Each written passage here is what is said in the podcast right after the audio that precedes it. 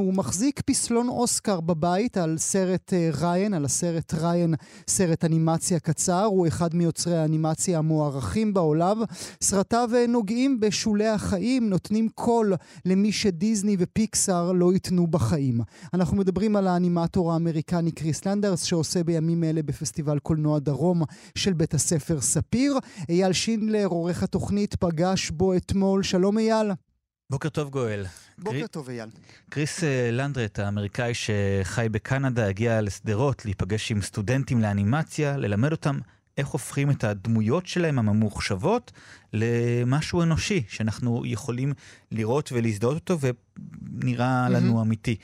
הסרט שפרסם אותו זה הסרט ריין משנת 2004, הוא מספר על מפגש אמיתי שלו, של קריס, עם ריין לרקין, שהוא אנימטור קנדי פורץ דרך שעבד בשנות ה-60 וה-70 של המאה שעברה, וכשקריס פגש אותו, ריין היה מקבץ נדבות, הומלס, חי ברחוב, והוא פגש אותו, ביקש לעשות עליו סרט, דוקומנטרי, ריין הסכים, הוא הקליט וצילם איתו עשרות שעות של חומר, של שיחות. סרט דוקומנטרי רגיל, כן? כן. פשוט לראיין ולשמוע, כמו שעושים סרטים תיעודיים, אוקיי. ובסוף הוא החליט לעשות עליו סרט אנימציה דווקא. והסרט הזה שינה את עולם האנימציה המוחשבת, הראה לעולם כמה אנושית יכולה להיות אנימציה, וגם על הדרך הביא לו את פרס האוסקר. על הדרך, אייל. שאלתי אותו למה לעשות עבודה דוקומנטרית דווקא באנימציה. Yeah, I'd done a couple of test things, but nothing like Ryan. But then I met Ryan, heard his story from him, and saw what this great, beautiful, tragic, but wonderful person was. And I was like, yeah, this is an animation, because Ryan himself is an animator, of course. There was something about me that I was seeing stuff in Ryan that I couldn't just shoot on live action. It was like you have to interpret it. And the interpretation is one that, if anything, makes the film more honest and more true than if it were just live action. כן, קריס מספר שכשהוא פגש את ריין לרקין, הוא שמע את הסיפור שלו, הכיר את האיש היפה והטרגי הזה, הוא הבין שהסיפור שלו צריך להיות מסופר באנימציה, כי הוא רואה בו דברים בעין שלא הייתה לו שום דרך לצלם עם מצלמה. הוא אמר שצריך לפרש, והפרשנות הופכת את הסיפור ליותר כנה ואמיתי מאשר אם זה היה מצולם. ומה שהוא עשה בסרט, הוא לקח את החוויות והטראומות שעבר ריין, ונתן להם ביטוי כפגמים וחורים בגוף ובפנים של הדמות שלו. אתה מדבר ואני רואה את זה מול העיניים, זה הרגעים האלה בסרט, אנחנו כמובן מזמינות ומזמינים אתכם, מאזינות ומאזינים, לצפות בסרטים, עוד רגע נאמר לכם כיצד תוכלו לעשות את זה, ממש הוא עושה לו חורים בפנים כדי להביע את הקושי שיש לו בפנים. לא רק לריין, גיבור הסרט שלו, יש צלקות, גם לקריס היוצר יש כאלה, והנה משהו שהוא מספר לנו על מה שקרה לו בגיל שנתיים. My earliest memories were like this terrified sense of like that I've fucked up. Like I have had that phobia, you know, I call it phobia, yeah, since then, like that something is like I've got a wolf at the door or something in a gun pointed at my head that I am everyone else around me knows that like that's something that I remember at the age of I don't know about 2 but maybe 3 or 4. קריס מספר שהזיכרונות הכי מוקדמים שיש לו הם פשוט תחושת חרדה שהוא פישל. יש לו פחד כזה שכאילו יש זאב בדלת או אקדח שמכוון לו לראש וכולם יודעים איזה חוץ ממנו, והוא זוכר את זה ממש מגיל 3 או 4. מדהים, בגיל כל כך מוקדם עם זיכרונות כל כך קשים. טוב, ילדים תמיד מפחדים יותר מאיתנו הבוגרים, אבל זה לא הסרט היחיד שבו הוא עוסק, שינדלר, ממה שאני זוכר, בנפש המפורקת, אם אפשר לקרוא לזה ככה. כן, בכל הסרטים שלו, הדמויות שלו מפורקות. אגב, כל הסרטים זמינים לצפייה באתר שלו, אני מאוד מזמין את המאזינים שלנו לצפות בהן. הדמויות מפורקות גם נפשית וגם פיזית. הוא קורא לזה פסיכוריאליזם, שהדברים הפנימיים הופכים לפגמים פיזיים, וקריס הסביר לנו למה הוא מחצין את הצד הפנימי של הדמות לפגמים גרפיים. It's stuff that you would see anyway, once the person starts showing, revealing themselves. Through what the words they say, through the gestures they make. Like with Ryan, it was a nervous tick. Like every time he did that, I saw that part of his face missing because there's something neurologically weird going on. I would just sum it up in that all of us are broken. All of us have neurological deficiencies. like me might be a little on the spectrum. You know, some of us may have actually problems with our frontal cortex. They call that ADHD.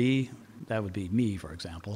Well, I don't have to be drawn to broken people because I am guessing that you are kind of broken and you guys are too a little bit in one way or another, a little broken.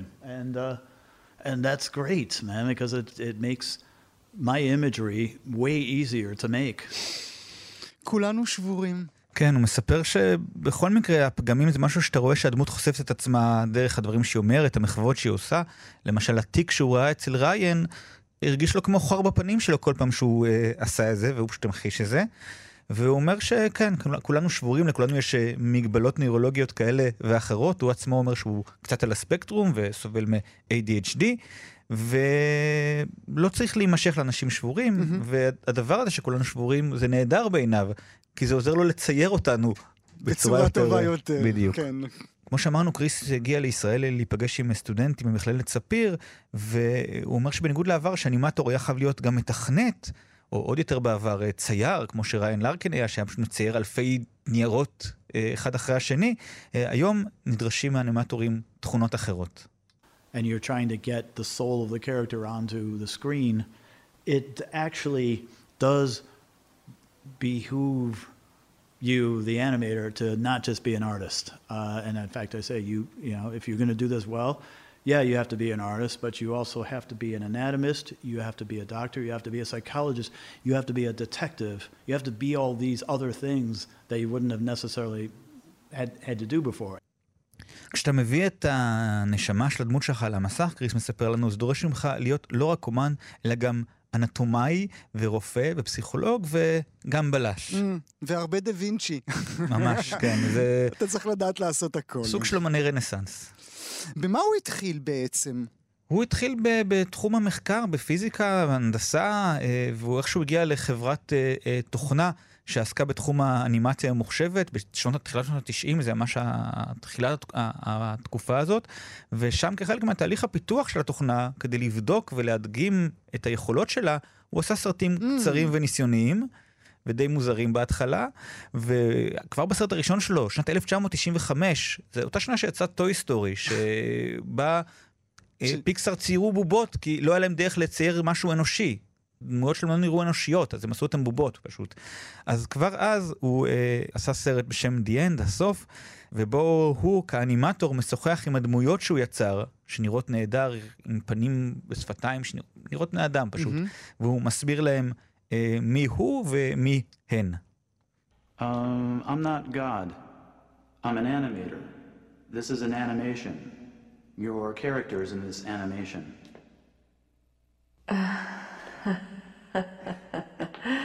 Wait. So we're like actors on this stage, right? And you're responsible for our... הוא אומר לדמויות, אני לא אלוהים, אני אנימטור, אתם דמויות בסרט אנימציה. הדמות אומרת לו, אז אנחנו כמו שחקנים על הבמה, ואתה אחראי על הפעולות שלנו, מה שאנחנו אומרים.